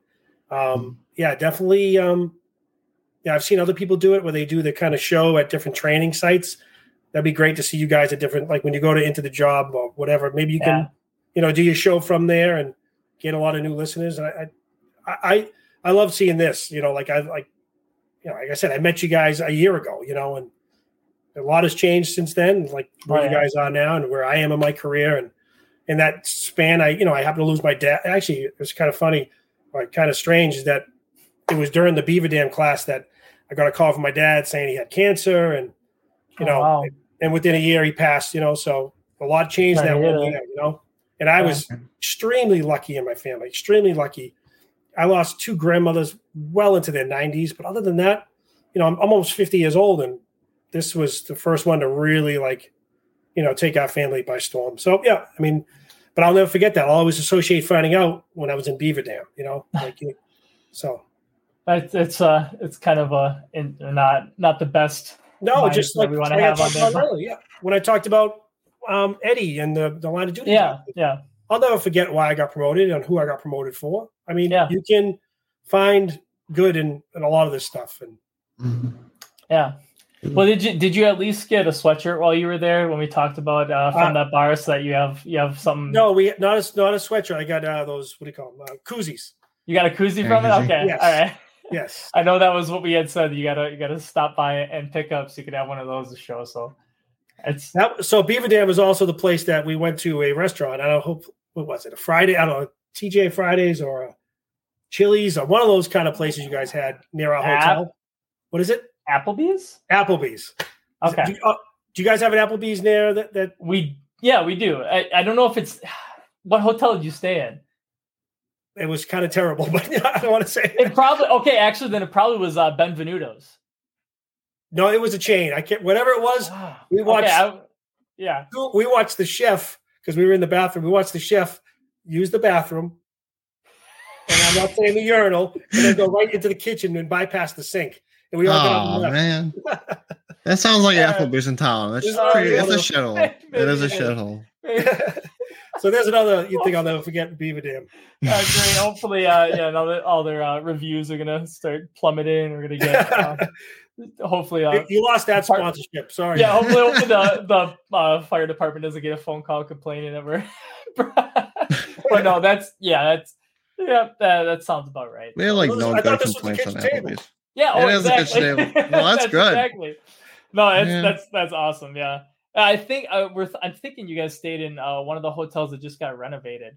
No, it was it was a nice hotel. It was one of the first times we that I stayed with the the cadre that wasn't. Oh, the yep, chain. yep. It actually, yes, definitely over by Applebee's. Yeah, I, Yeah. I know. I know. It was we- nice because they let us. Yeah, it was during COVID. It was kind of during the COVID time, Yeah. right? Still, like people were a little strange still. Um, but yeah, they Is were nice. the one with the? Uh, is it the one with the free complimentary beer banner? That's on the. yes, That's, American. that's yeah. the one. Yeah. Did you get your beer? We did every night. Awesome, awesome. That's what I mean. I, that's what I liked about that place. So this is with the camaraderie. Like every night after class, we all met in the lobby for the free beer, but it wasn't about that. It was we just we we would all hang out and do kind of our after action for the day of class, and then we'd go upstairs and shower and get ready to go to Applebee's. But uh, no, but that's part of the training too. Like when I talked about FDTN, the best part about FDTN is the dinners. It's the he has a bunk room there that he's there's like 20 guy 20 instructors staying in the bunk room oh, jeez. Yeah, that's. It's like a big giant firehouse, you know, where everybody awesome. is like Mike Lombardo, Sandy Lassa, Jim McCormack, Timmy Klett, like all these guys that you would love to take a class from. They're all like, you know, you know, it's, it's kind of funny, you know, and, and I'm Yeah. grateful to be there. And like I said, I'm keep my mouth shut, you know, other than, you know, when guys are, you know, messing with me, but, you know, so Yeah, that's. I mean, we we talk about that's. It may be just a uh, Wisconsin thing, or at least you know we like our beer. But uh, that's there's so many trainings now that are popping up. Brennan was just at one. Uh, was it last weekend or the weekend before? Uh, where it was it was at a bar and it was uh, you can you can talk about a little bit, Oh. Brennan. But Yeah, Clyde Gordon, Mo Davis. Oh, yeah, I- O'Connor I- Walk. JD yeah, was those putting it on. Yeah, so it was at a brewery. I forgot the brewery's name, but no, it was a very good. Um, kind of talk and kind of leadership, kind of culture stuff. It was probably the best presentations I've ever went to. So those guys are those guys are have her down in Houston. Um, so it was it was very good. Meeting, I met a couple different du- dudes from um Oshkosh and stuff. Kind of get my networking out, and uh, Yeah. yeah, they're very very humble guys. So it was very good, very good training. So That's great. That's great. That, I know that's it, it. only takes some motivated guys to bring those guys, you know, to the area, and that's I, like I said. Ideally, some at some point, I, I'll, hopefully, I'll have a chance to to you know to bring some fresh faces to you know my job. You know, Mm-hmm. Yeah. Some fresh ideas. Um, yeah. Sure. Yeah, you you bring the bring the beer and everybody comes. So that's oh yeah. Just, it, I like the idea of the, uh, the the tactics on tap. I've seen that promoted yeah, before. Yeah. I, I, like that. That's just a great idea. A good concept. Yeah, we had the for Sawdust. They had the uh, they call it Brotherhood Bash. Um, so yeah. that was the night before. So the the convention was actually just the one day. But then if you went up on Friday, like Brennan and I did, um, it was just there was a small presentation uh, out at uh, the bar and hour long, and then just hanging out, drinking beers, and yep. just talking to everybody. They had a bunch of the presenters that were going to be there the next day. Just everybody that was attending the conference. Like it's just it's uh, you learn so much, you do so much networking, so much connection, and it's it's just the the best part. I mean, it's so the best part. Of it. Yep, it's yeah. that stuff that's after, and it's not all about the drinking and everything. I love, yeah, I love, I love beer myself. Um, but um, no, but it's it's not more you know about that. It's it's, it's again, it's it's that the dinners you have, you know, like the company, yeah. Or the other big day at FDTN is when you're setting up the props. Same thing with the IFF when you're building the props the day before, or you mm-hmm. you're breaking it down after. Like that's when a lot of the stuff is done too. And and I, I pick up a lot. You know, those at FDTN, like I said, my station is next to the um, Asheville and Charlotte uh, firefighters who run the survival program, and man, it's just just great guys. You know, just oh yeah, unbelievable guys. And then you got the the can next to us is the search guys with the Christiana, you know, Delaware guys and Mike Lombardo. And it's just unique. And then you get the basement guys behind us and the hoarders guys. And, you know, every like group has their little like cadre guys that that's their specialty. You know, yeah. they have the forcible entry weirdos, you know, across the way.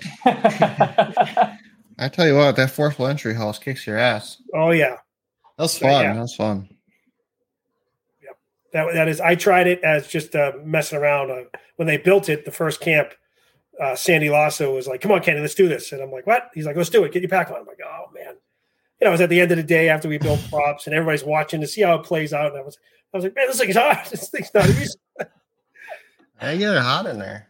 Oh yeah, that's yep. awesome. Good. So yeah, that's what makes Jim's play special. It's the forcible entry that you're doing is basic. The RIT skills that you're doing, the survival skills you're doing, they're all basic, super basic stuff, but they're done under conditions that you have never experienced in training before, more than likely mm-hmm. in training. So it's like I always say it's basic skills under less than ideal conditions. Yeah. That's, that's all it is. Yeah. And that changes everything. It does.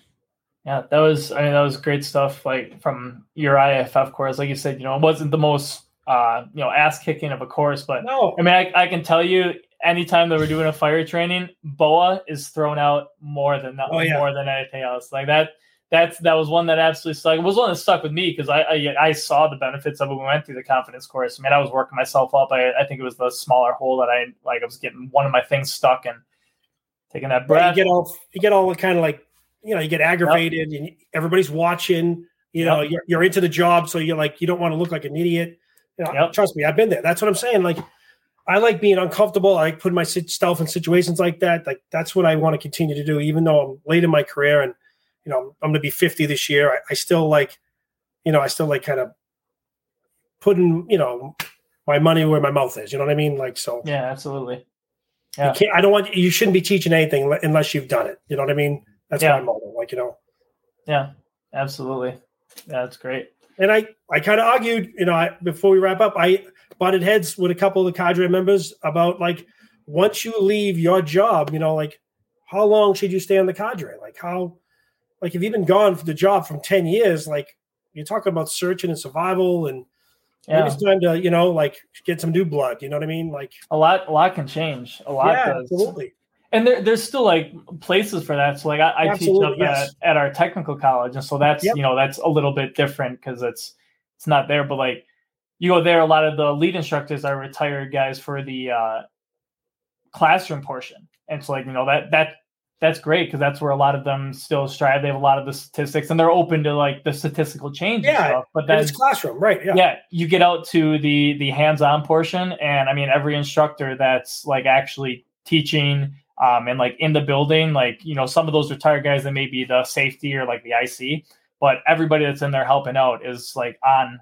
the job still. So yep. it's all current current firefighters, current officers, everybody that's there helping. So it just it's it's really it's really nice. And there's always a place for people that are retired and don't want to you know leave the job, but you know, it's when you're actually no, yeah. getting those hands on, things change so quick. It all depends on what you're teaching, is what I mean. Exactly. You know what I mean? Like, yeah, yeah, leadership thing like engine ops, like pump operations, like that's completely different. You know, like different subjects, but certain subjects, I think if you're not, you know, like if you hadn't done it in a long, long time, maybe it's you know it's time to kind of you know. Yeah, yeah, no, for sure. I take that to the extreme with myself, and like even when I was on a slow company, I I, I remember teaching like the field guys, and and I knew I was on a slow company. I'm like, I wonder if these guys are like judging me because I'm on a slow company, like, and I shouldn't feel like that. And then like, so I, I battle with myself sometimes. I'm being too ridiculous. Like, I, I still, like I said, I I still act like I'm a new guy in a lot of the things that I do. And I don't know if you remember when I taught in Wisconsin that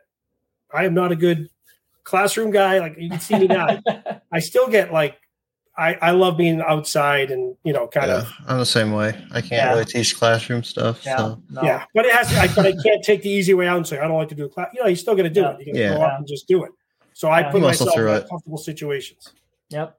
Yeah, I think if if I remember correctly, uh, I don't know how long you were doing it beforehand, but you you made a big deal of like it being one of your um not first, but like your first couple uh, lecture series that you were really in charge of when you when you were out there of. Yeah. Because you you talked a lot you're like I don't I don't like to be the classroom guy standing up here and everything and to bear with you but you, it's you true. get through it. It's still true. Like I still like got that like that probie kind of feeling a lot of things I do but I love putting myself like in uncomfortable situations. I know I said it a bunch like that's how the way, the way I get through stuff. Like even that's if I we all grow. That's how you learn. Yeah. yeah you For volunteer failure. for us to do the skill. You, you know, yeah, I'll, I'll mess up. I'll look terrible doing it, but I'm, I'm going to do it. And you're going to do sure. it right the next time and the time after yeah. that and everything after that because you messed up. Like that's the, talked about it. I think it was last one. I probably everyone. I mean, the the die in training of like you know do have that have that big mess up happen in training where you let that thing slip or you you do it where you can learn from that and move on. So when it comes to real world, you're like, you know, I'm not doing that again. I'm not going to look stupid like that. I'm not. I'm not going to do that. Like I know what I did now, and it's not leaving me. Right. Yeah.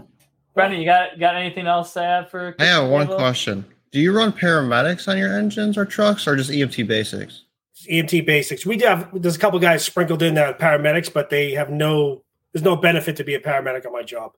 Okay. the reason why we have a medic is because they may have came over from Boston EMS. But okay, yeah, I know a lot. You get like preference points if you're a medic somewhere and you get like hired on quick or something. There's Boston. Yeah, I know. I know out west, like you have to have like my buddies out west or LA or California, like all that stuff. You need to have that before you even apply. Like, no, oh. we're very basic out east. awesome, awesome, huh? I can't believe we hit the two hour mark. I'm like, I can't believe this. I told you, I told you, it goes by quick. Yeah, it does.